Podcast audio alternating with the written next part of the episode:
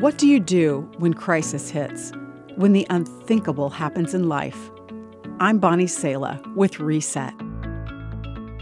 My friend Nadia stands in the kitchen, strain visibly etched on her face. For weeks, her country has been under relentless attack by an enemy. Nadia cries out to God for strength and rescue. And then she makes soup. She makes a huge pot of soup for those who help pack and deliver food between air raid sirens. Another of my heroes, Elizabeth, was a missionary wife and young mother when her husband was murdered by those he was trying to help. Later, she would lose her second husband to cancer.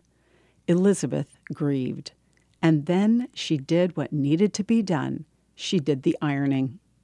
The Bible says that the righteous shall live by faith, and the real life faith of Nadia and Elizabeth speaks powerfully to me.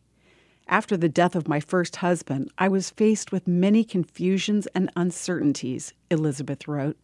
It was a great help to me to simply do the next thing.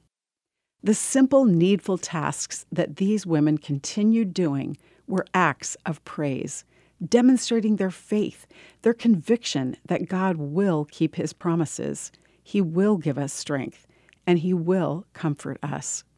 Has the unthinkable happened in your life? God's promises are still true. They are for you and are found in His letter, the Bible. Ask Him to speak them personally to you as you read or listen to them today, and then do the next thing. I'm Bonnie Sala with Reset.